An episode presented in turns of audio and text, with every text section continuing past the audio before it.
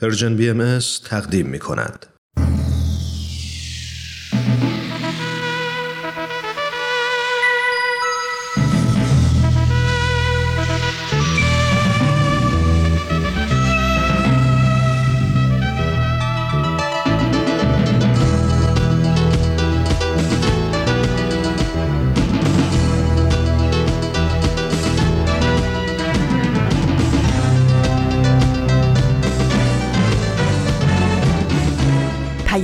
دوست.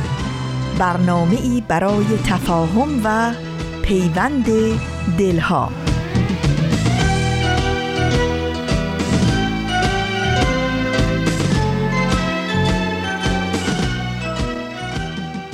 زندگی گرمی دلهای به هم پیوسته است. تا در آن دوست نباشد همه درها بسته است. در زمیرت اگر این گل ندمیده است هنوز عطر جان پرور عشق گر به صحرای نهادت نوزیده است هنوز دانه ها را باید از نو کاشت آب و خورشید و نسیمش را از مایه جان خرج می باید کرد رنج می باید برد دوست می باید داشت.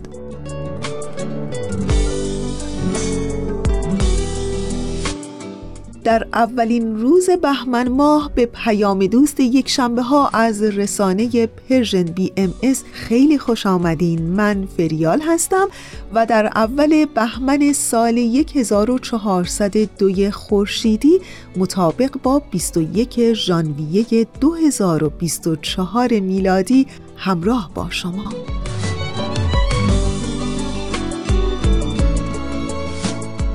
پیام دوست یک شنبه های این هفته شما هم همچون هفته گذشته شامل سه بخش خواهد بود.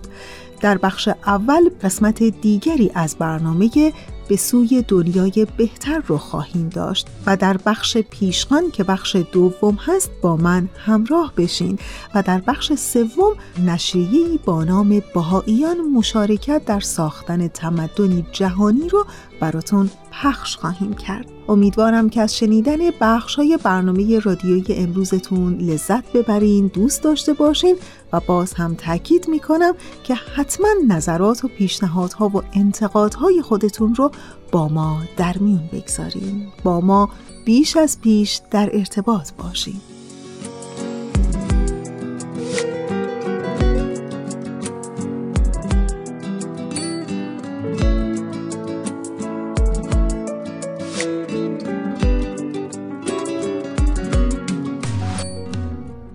در همین ابتدای برنامه رسیدیم به بخش اول برنامه امروز. به سوی دنیای بهتر ازتون دعوت می‌کنم که به قسمت دیگری از این برنامه گوش کنین.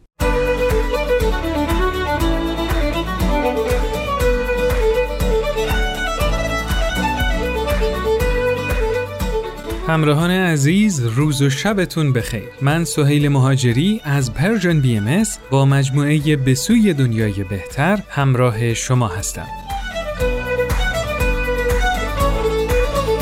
تو برنامه های قبلی در رابطه با اهمیت موضوع مشورت با هم صحبت کردیم. امروز می‌خوایم در رابطه با این سوال گفتگو کنیم که ما باید چه کسایی رو برای مشورت انتخاب کنیم و افرادی که قراره به ما مشاوره بدن باید چه خصوصیاتی داشته باشند.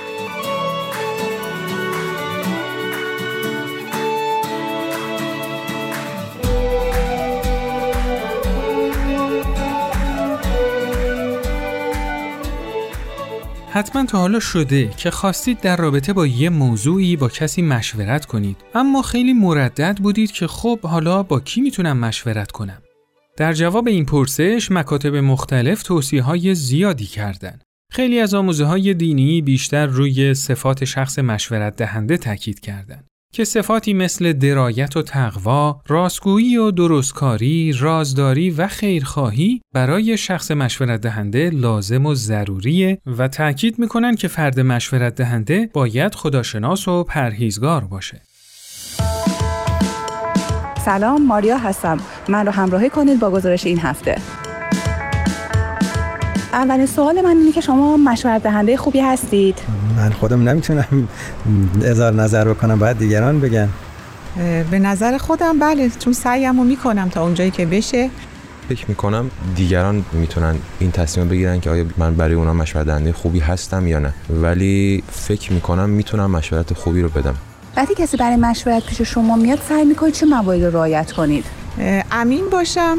چیزایی رو که میگه پیش خودم نگه دارم و سعی می‌کنم که اگه ناراحته از هر مسئله ای اونو تعدیلش کنم. اول چیزی که هست ببینم اون شخص راجع به چه موضوعی از من مشورت می‌خواد. ببینم توی اون موضوع من می‌تونم اصلا مشورتی بهش ارائه بدم یا نه. در واقع هر کس که مشورت می‌خواد ما باید قضاوت نکنیم. بایستی جنبه دوستانه داشته باشه گپ و گفتگو باشه و پیشنهاد باشه که حالا کسی اگر یه مشورت در یه موضوعی می‌کنه ما هم یه پیشنهادی میدیم که یک رابطه منطقی بین هم داشته باشیم که به جواب مثبت درستی برسیم. اگه در رابطه با موضوعی که باهاتون مشورت می‌کنن تخصص و دانش کافی نداشته باشید چیکار می‌کنید؟ قطعا میگم من این مسئله رو روش هیچ آگاهی ندارم و نمی‌تونم مشورت بدم. من بلا فاصله میگم. میگم که من در این مورد تخصصش رو ندارم. خب من مسلما اظهار نظر نمی‌کنم یا راهنماییشون می‌کنم به کسی که تخصص داشته باشه یا واقعا میگم نمی‌دونم. حالا آیا شده به کسی مشورت بدید بعد اون طرف مشکلش با مشورت شما بهتر بشه؟ من تا حالا این کاری نکردم. نه. آره شده ولی خب خدا شکر چون مشکل جزئی بود حقیقتا یه خوردم حتی هر دو طرفمون خندیدیم. به این خاطر خیلی احساس بدی نداشتم. نه حقیقتا نه.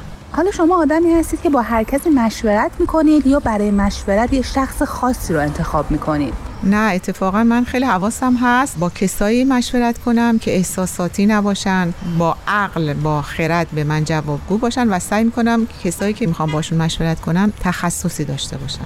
مشورت رو بیشتر با نزدیکان انجام میدم یعنی کسی که به خوبی بشناسمش.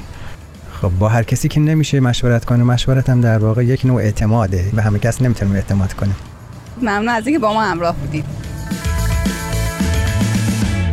روانشناسان موفقیت معتقدند که فرد مشورت دهنده باید تو موضوع مورد مشورت خبره و کاربلد باشه. اون باید در این حال یه شخص شجاع و البته مثبت هم باشه و اینطوریه که می‌تونه به طرف مشورتش کمک کنه تا راههای تازه و مناسب حالش رو آزمایش کنه.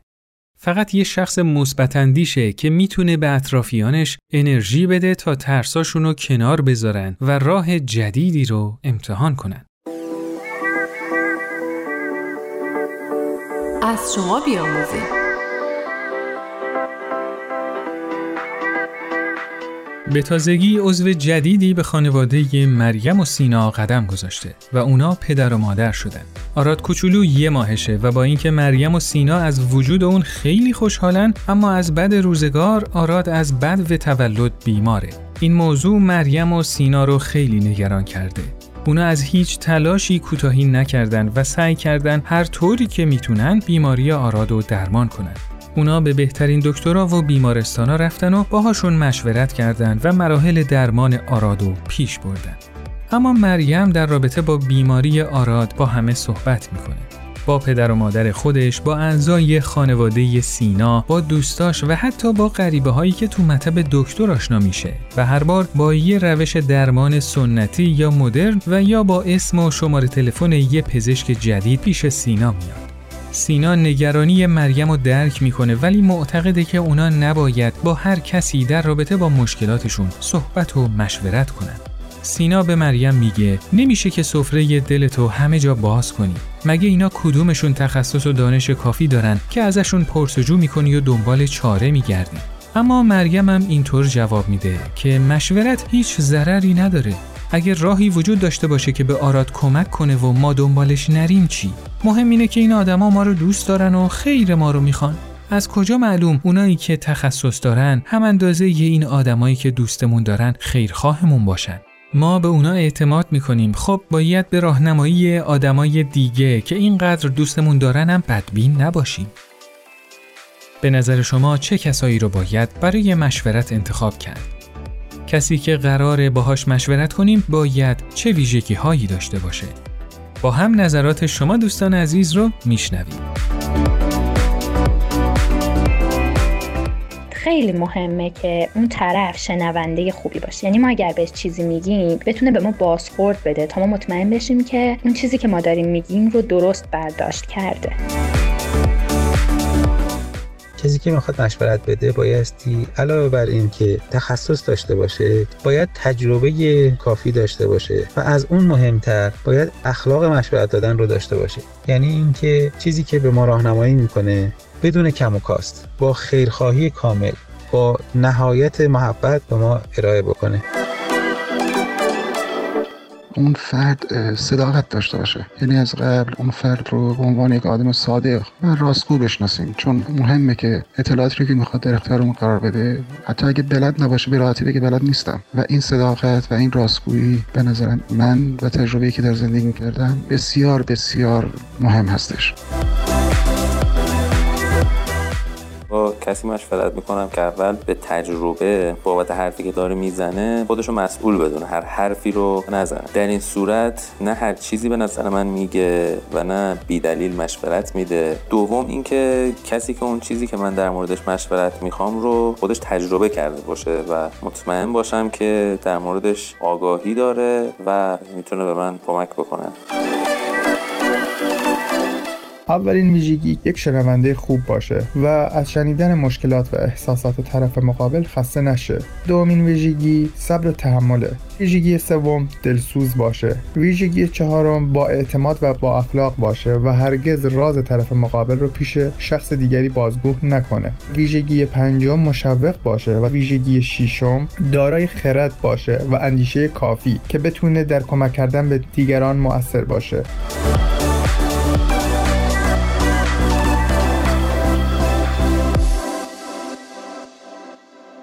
همراهان عزیز در این بخش در خدمت خانم دکتر نیکل جعفری هستیم ایشون تحصیلات از مقطع لیسانس تا دکترا رو در امریکا پشت سر گذاشتن و دارای مدرک دکترا در رشته تعلیم و تربیت و استاد دانشگاه در دو رشته علوم انسانی و تعلیم و تربیت در دو دانشگاه ایالتی کالیفرنیا هستند. خانم دکتر سلام خیلی ممنون که دعوت ما رو پذیرفتید. خیلی ممنون جناب آقای مهاجری از اینکه منو در برنامهتون شرکت دادید. من در ابتدا یک سوال کلی دارم و منظورم هر کسی هست که دوروبر ماست و ما می‌تونیم باهاش مشورت کنیم که اگر اجازه بدید به این افراد بگیم فرد مشورت دهنده. بعدش چند تا سوال دارم برای انتخاب افرادی که به صورت تخصصی مشاوره میدن و این کار شغلشونه مثل مشاور خانواده تربیت شغلی و تحصیلی. اگر موافق باشین به این عزیزان هم بگیم مشاور. موافقی؟ بله بله. خب من سوالم رو اینطور مطرح می‌کنم.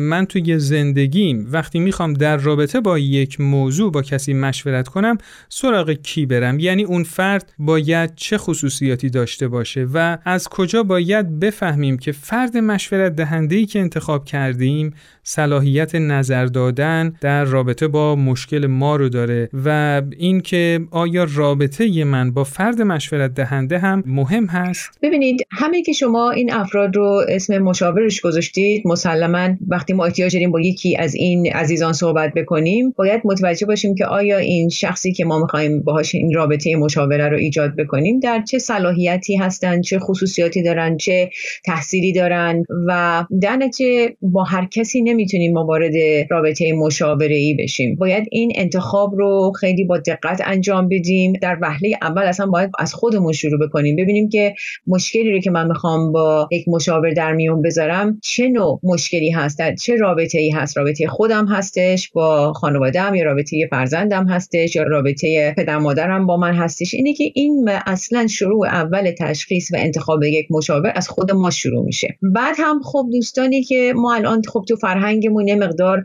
مشاوره رو به اصطلاح از دوستان و افراد خانواده خودمون شروع می‌کنیم. به حالت درد دل. اینه که فکر می‌کنیم خب من درد دل بکنم کسی اگه نصیحت داشته باشه می‌تونه به من بگه. ولی خب باید اینو در نظر داشته باشیم که افراد خانواده و یا دوستانمون که ما می‌خوایم به عنوان مشاور ازشون استفاده بکنیم ممکنه اون صلاحیت رو نداشته باشن و اگر هم داشته باشن به خاطر رابطه نزدیکی که ما با هم داریم این یه مقدار مداخله می‌کنه با طرز جواب و طرز نصیحتی که می‌خوان یا راه حلی که می‌خوان به ما بدن. اینه که مشاور همیشه باید با فرد متخصص باشه تخصص اون شخص باید به مشکل ما بخوره و اصلا انتخاب این شخص باید با دقت و در طول یک مراحلی انجام بشه.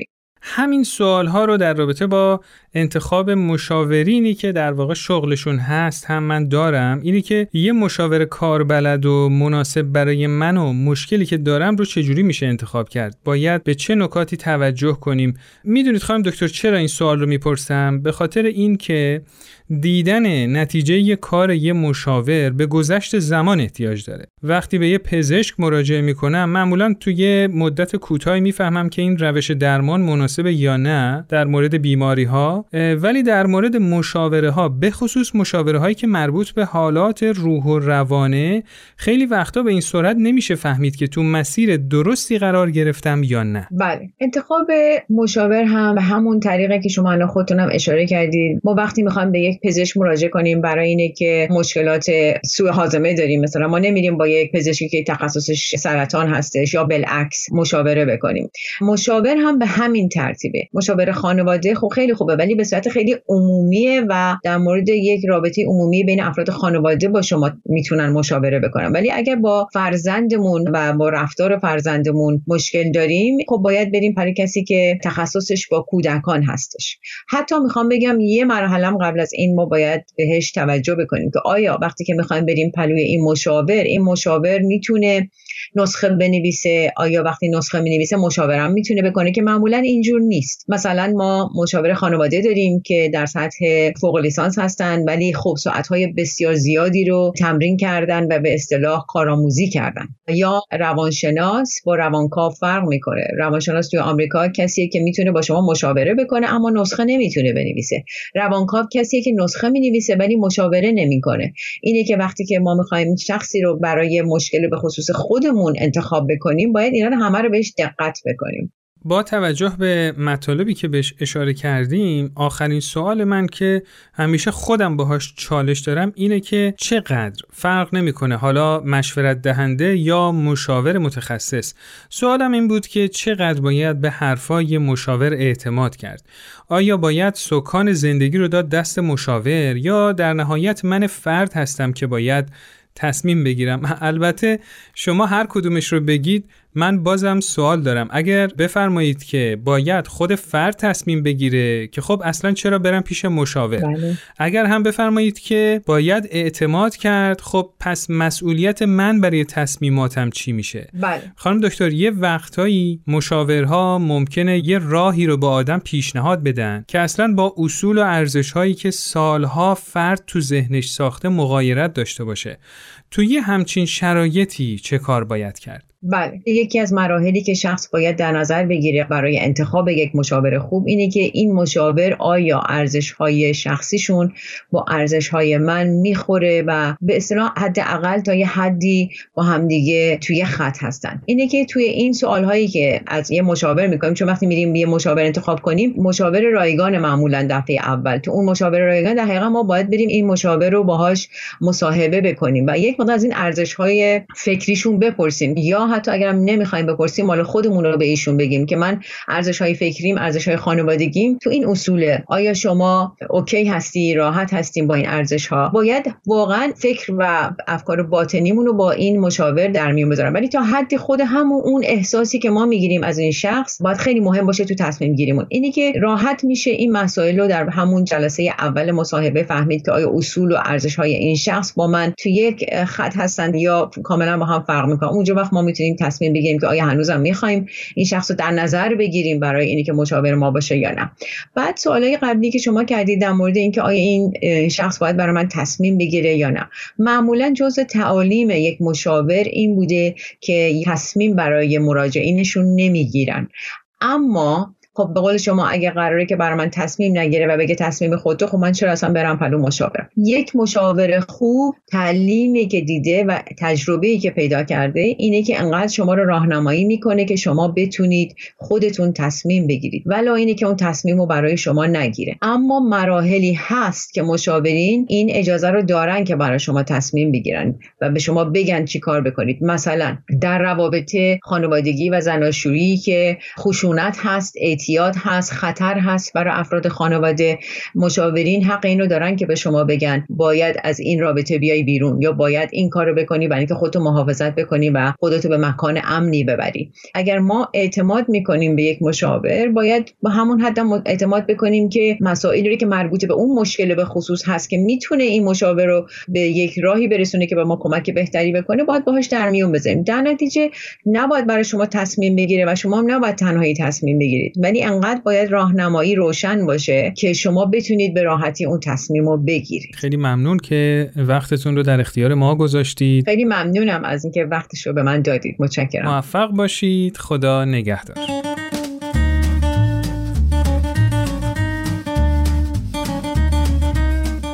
حالا که در رابطه با انتخاب مشاور با هم صحبت کردیم خوبه که یک کمی هم به این موضوع فکر کنیم که ما چجوری می‌تونیم مشورت دهنده بهتری برای اطرافیانمون باشیم و بهشون تو مشکلات کمک کنیم.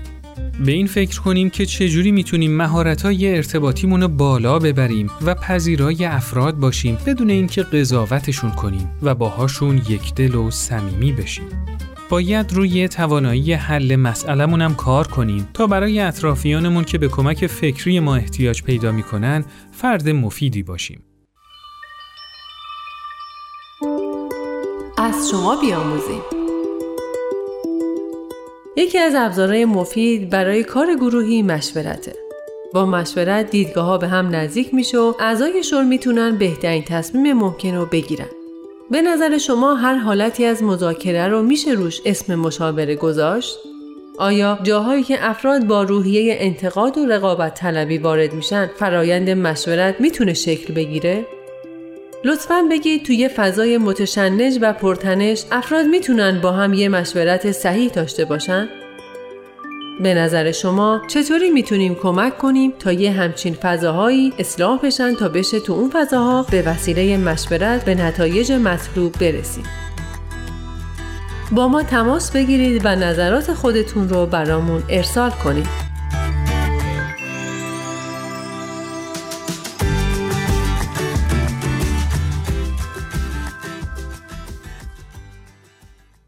خب همراهان عزیز این قسمت از برنامهمون هم به اتمام رسید. تو قسمت های بعدی به جنبه های مهم دیگه ای از ابزار مشورت تو پیشبرد اهداف متعالی جامعه خواهیم پرداخت. و همینطور در این زمینه گفتگوی خواهیم داشت با خانم دکتر رویا ایمن و از نظرات ایشون بهرهمند خواهیم شد.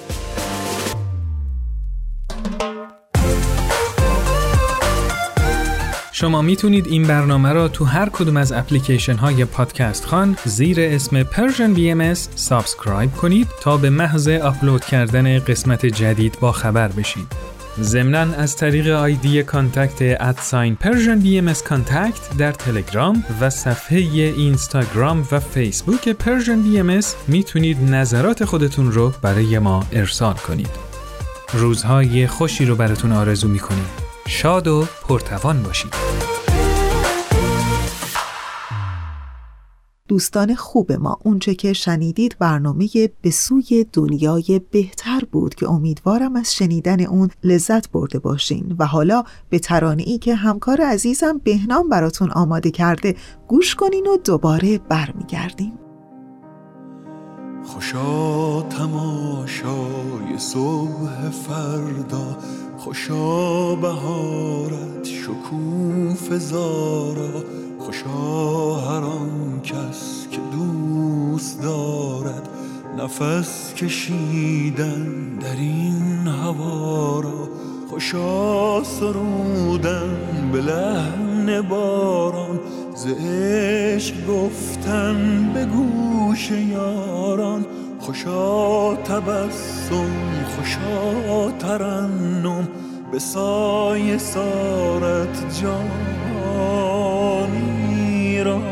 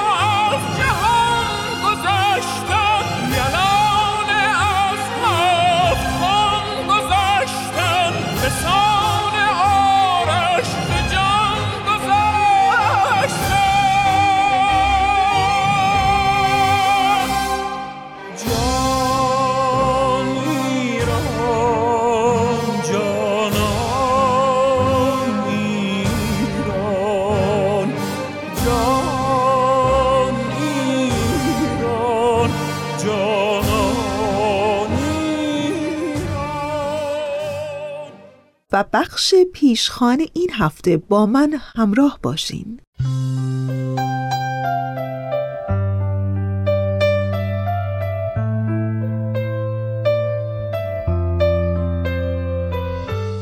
فرض کنین که زندگی نسبتا خوبی دارین. به موقع معاینه پزشکی میشین. از بهداشت روان قابل قبولی برخوردارین. بیمه عمر و مستمری بازنشستگی مناسبی دارید و سرمایه گذاری مختصری هم برای آینده کردید اما هر روز اخبار نگران کننده جنگ روسیه و اوکراین و بمباران غزه رو در شبکه های اجتماعی یا تلویزیونی می‌بینید سوال اینه که در این صورت چه فرایندهای روانی در ذهن شما به عنوان مخاطب شکل می‌گیره؟ آیا می‌تونین بیطرف بمونین؟ اگه دوستانتون برخلاف شما هوادار طرف دیگری در جنگ باشن با او چگونه رفتار می‌کنین؟ همونطور که در عمل می‌بینین هر قدر هم بخواین بیطرف بمونین فضای جنگ و منازعات بین المللی و منطقه‌ای ذهنتون رو درگیر می‌کنه و شما رو به فکر فرو می‌بره که جنگ چطور می‌تونه تمام بشه. با پیروزی قاطع یک طرف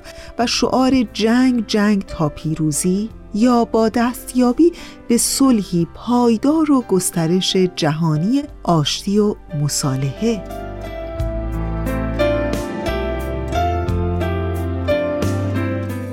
اونچه که شنیدید مقدمه ای بود از مقاله ای با عنوان روانشناسی صلح و کاشتن نهال همزیستی مسالمت آمیز در جهانی پرآشوب به قلم احمد رضا یزدی که در وبسایت آسو منتشر شده.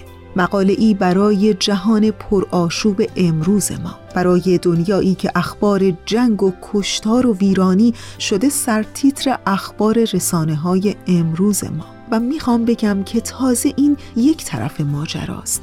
طرف دیگه اخبار دستگیری های بی امان همراه با ضرب و شتم یورش به خانه ها و ضبط اموال زندانی شدن ها و شکنجه های قرون وسطایی و در نهایت ارعاب و اعدام. همه و همه شده تیتر اول اخبار مربوط به کشورمون ایران.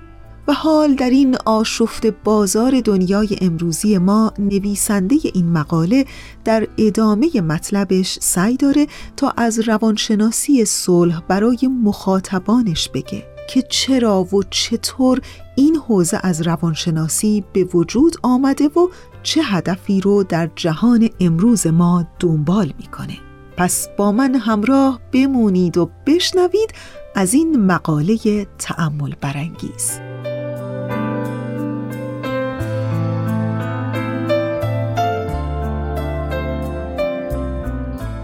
احمد رضا یزدی نویسنده این مقاله در ادامه مطلبش اینطور عنوان می‌کنه که روانشناسی صلح برای بررسی این فرایندهای روانی موجود در جنگ و صلح به وجود آمده. حوزه ای در حال رشد که هدفش کاشتن نهال آرامش در جهانی است که اغلب دستخوش طوفان جنگ و درگیری است. این حوزه همچون پلی است که دانش ما درباره نحوه تفکر و عواطفمون رو به روش‌های ایجاد هماهنگی درونی و بیرونی مرتبط می‌کنه. روانشناسی صلح رو می‌تونیم همسایه خوب انسانشناسی، جامعه شناسی، علوم سیاسی و روابط بین الملل بدونیم.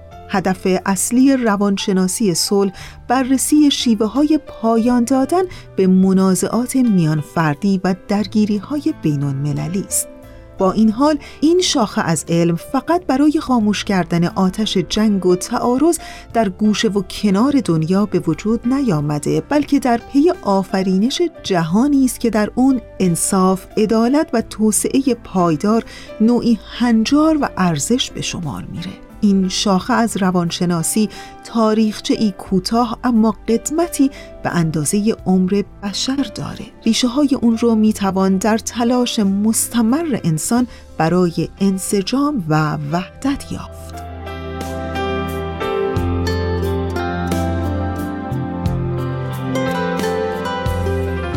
رویدادهای هولناک جنگ جهانی اول روانشناسان رو با این پرسش مواجه کرد که چرا می جنگیم و چگونه می توان در صلح زندگی کرد. حتی تا سالها پس از جنگ جهانی دوم دقدقه اصلی روانشناسان روانشناسی جنگ و کمک به درمان افرادی بود که دچار نشانگان موج گرفتگی شده بودند.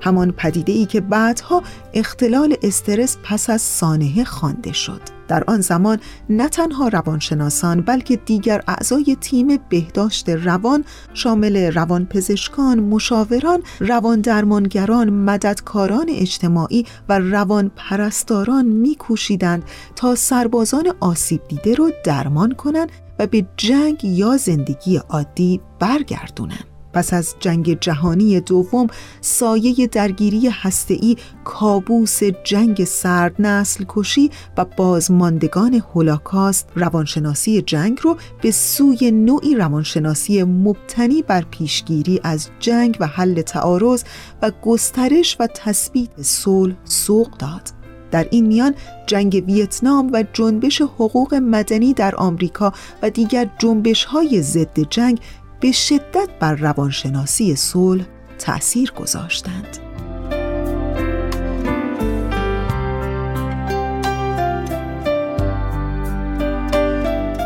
و حال روانشناسی صلح و عمل چطور می‌تونه باشه؟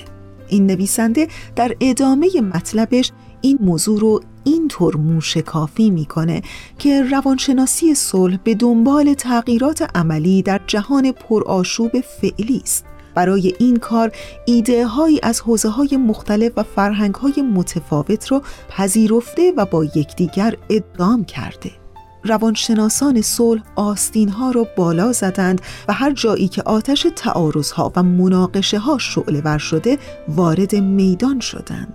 بنابراین کار آنها از بحث های دانشگاهی فراتر میره چرا که اونها می‌خوان به زندگی روزمره صلح آمیز مردم کمک کنند.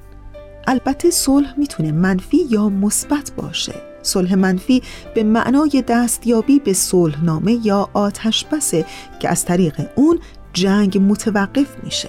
با این حال صلح منفی به شدت شکننده است. اما صلح مثبت به معنای حل اساسی عوامل جنگ مثل توسعه، عدالت، رفاه اجتماعی و از همه مهمتر ایجاد فرصتهای برابر برای تمام اقوام اقلیتها و به حاشیه رانده شدگان که به مردم اجازه میده تا به شکل مسالمت آمیزی در کنار یکدیگه زندگی کنند.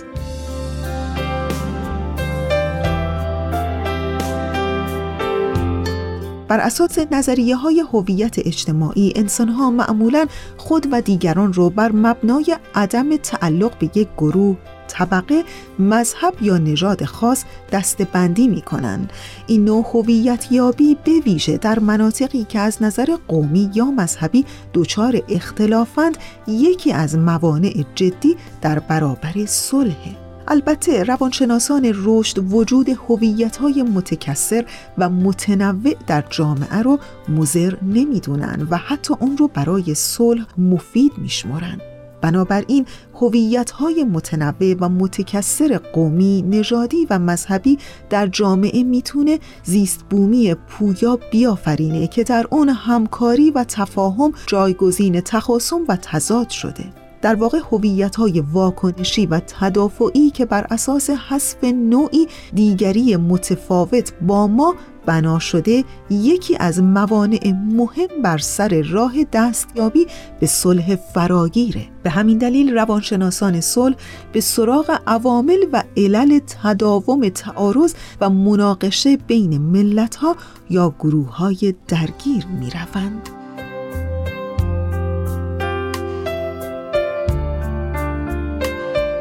و حال برای دستیابی به صلح پایدار تنها تکیه بر استراتژی های سیاسی کافی نیست این امر همچنین مستلزم تقویت هوش هیجانی و بهبود مهارت‌های مذاکره است که از رشد خداگاهی در مذاکرات آغاز میشه. روند برقراری صلح مستمر و ظریف ریفه و شامل های کوچک و مدونی است که حسن نیت را نشون میده و به تدریج بین طرفین اعتماد ایجاد می‌کنه. اقدامات عملی مانند گشودن مجاری ارتباطی و آغاز پروژه های مشترک می‌تونه زمینه رو برای دستیابی به توافقهای مهمتر در آینده فراهم کنه. روانشناسان صلح با استفاده از روش های مذاکره مؤثر و پر کردن شکاف میان دیدگاه های دو طرف نقش حیاتی در یافتن زمینه های مشترک و دستیابی به راه حل دو جانبه سودمند ایفا می کنند.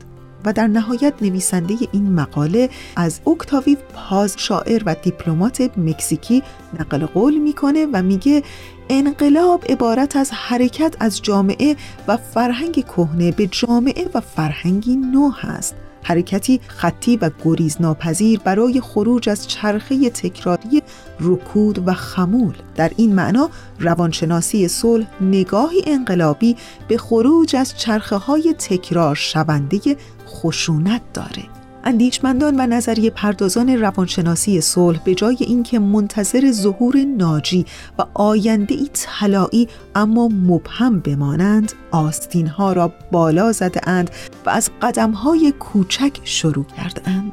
هدف آنها جلوگیری از فاجعه هسته‌ای و نسل کشی و رقم زدن آینده ای واقع بینانه و آشتی جویانه در زمان حال است آنها صلح را نوعی فرایند دگرگون کننده بزرگ می دانند و نه امری مقطعی و زودگذر. آنها تغییرات سریع و درمانهای فوری را وعده نمی دهند و به ما یادآوری می کنند که مسیر صلح سخت و پرفراز و نشیب است و مستلزم آگاهی و توانمندسازی تک تک اعضای جامعه.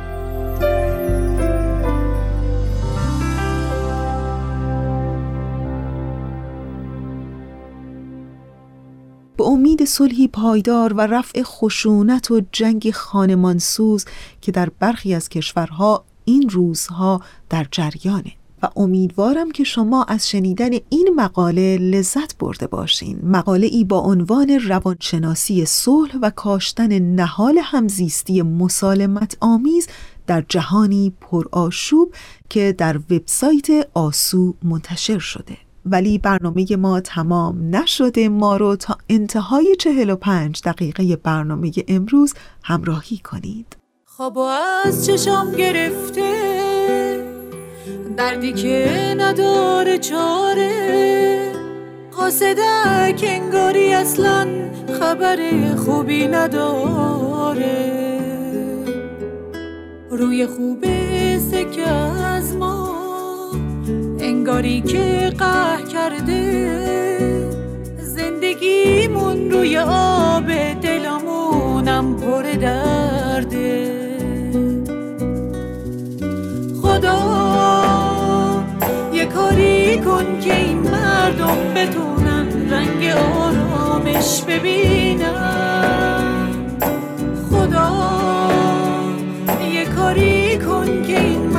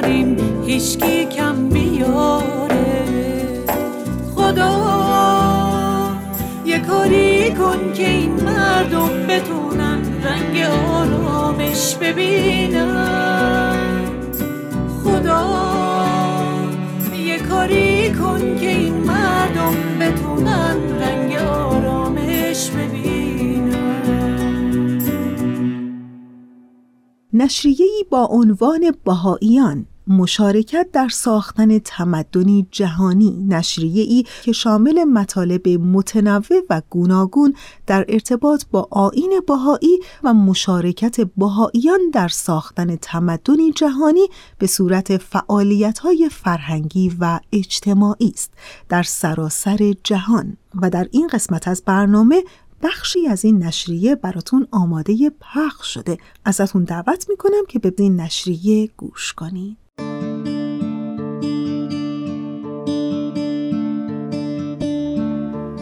ما در دوره تغییرات سریع و اغلب نگران کننده ای زندگی می کنیم. مردم تغییرات جهان را با احساساتی متفاوت چون انتظار و ترس، امید و نگرانی مشاهده می کنند. در دهه های گذشته در عرصه های اجتماعی، اقتصادی و سیاسی پرسش های اساسی در رابطه با هویت و ماهیت روابطی که ما را به هم پیوند می دهند به میزان قابل توجهی افزایش یافته است. پیشرفت در علم و تکنولوژی امید به حل بسیاری از چالش های در حال ظهور است اما همین پیشرفت ها خود می توانند به نیروی قدرتمندی در ایجاد اختلاف تبدیل شوند و شیوه های انتخاب، یادگیری، برنامه ریزی، کار و نقش پذیری ما را تغییر داده پرسش های اخلاقی جدیدی را به وجود آورند که هرگز با آن روبرو نبودیم. برخی از مشکلات بزرگی را که بشریت با آن مواجه است به ویژه مشکلاتی که مرتبط با شرایط انسان و نیازمند تصمیمات اخلاقی هستند نمی‌توان تنها از طریق علم و تکنولوژی برطرف ساخت هرچند که علم و تکنولوژی در این مسیر نقش مهمی را ایفا می کنند. آموزه های حضرت بهاءالله به ما کمک می کند این تغییرات را بهتر درک کنیم. در بطن پیام حضرت بهاءالله دو فکر اصلی وجود دارد. اولین حقیقت غیر قابل انکار که همه انسان ها برابر بوده و نوع بشر واحد است. این حقیقت روح این عصر را به تصویر می کشد و بدون آن نمی توان جهانی عادلانه و صلحآمیز ساخت. دوم اینکه ادیان بزرگ همگی از منبعی واحد سرچشمه می گیرند و همه آنها جلوه ای از یک دیانت هستند. حضرت بهاءالله نگرانی عمیق خود را از انحراف فساد و سوء استفاده از دین در جوامع انسانی ابراز می دارد و نسبت به کاهش اجتناب ناپذیر نفوذ دین در حوزه تصمیم گیری و همچنین در قلب انسانها هشدار می دهد. سوء استفاده هایی که به نام دین انجام می شود و انواع مختلف تبعیض، خرافات، عقاید تعصب‌آمیز، انحصار طلبی و باورهای غیر منطقی که در افکار و اعمال مذهبی رسوخ کرده و نقش بسته‌اند، دین را از تأثیر شفابخش و قدرت جامعه ساز آن باز می‌دارد.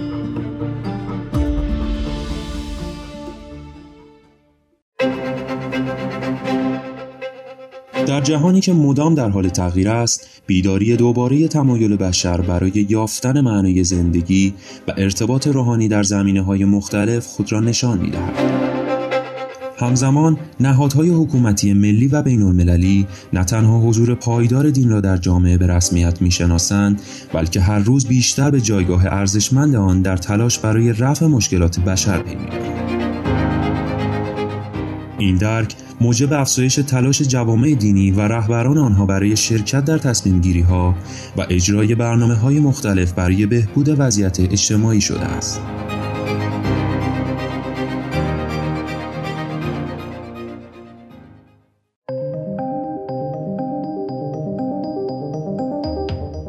بشریت باید مفاهیم و اعمال مزری را که در لباس دین و به عنوان دین پذیرفته است دور بریزد.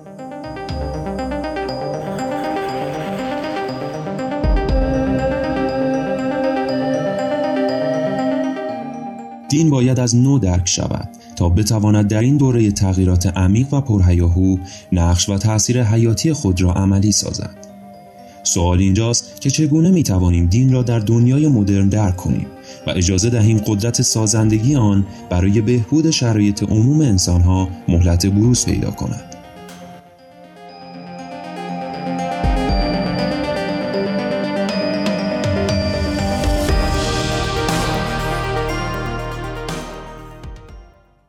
دیگه بله چند ثانیه ای بیشتر وقت ندارم. در همین ثانیه های پایانی مثل همیشه ممنونم از همکار عزیزم بهنام برای تنظیم این برنامه. و آرزو می کنم که کلبه دلتون همیشه گرم باشه چراغ امیدتون روشن و وجودتون سبز و سلامت.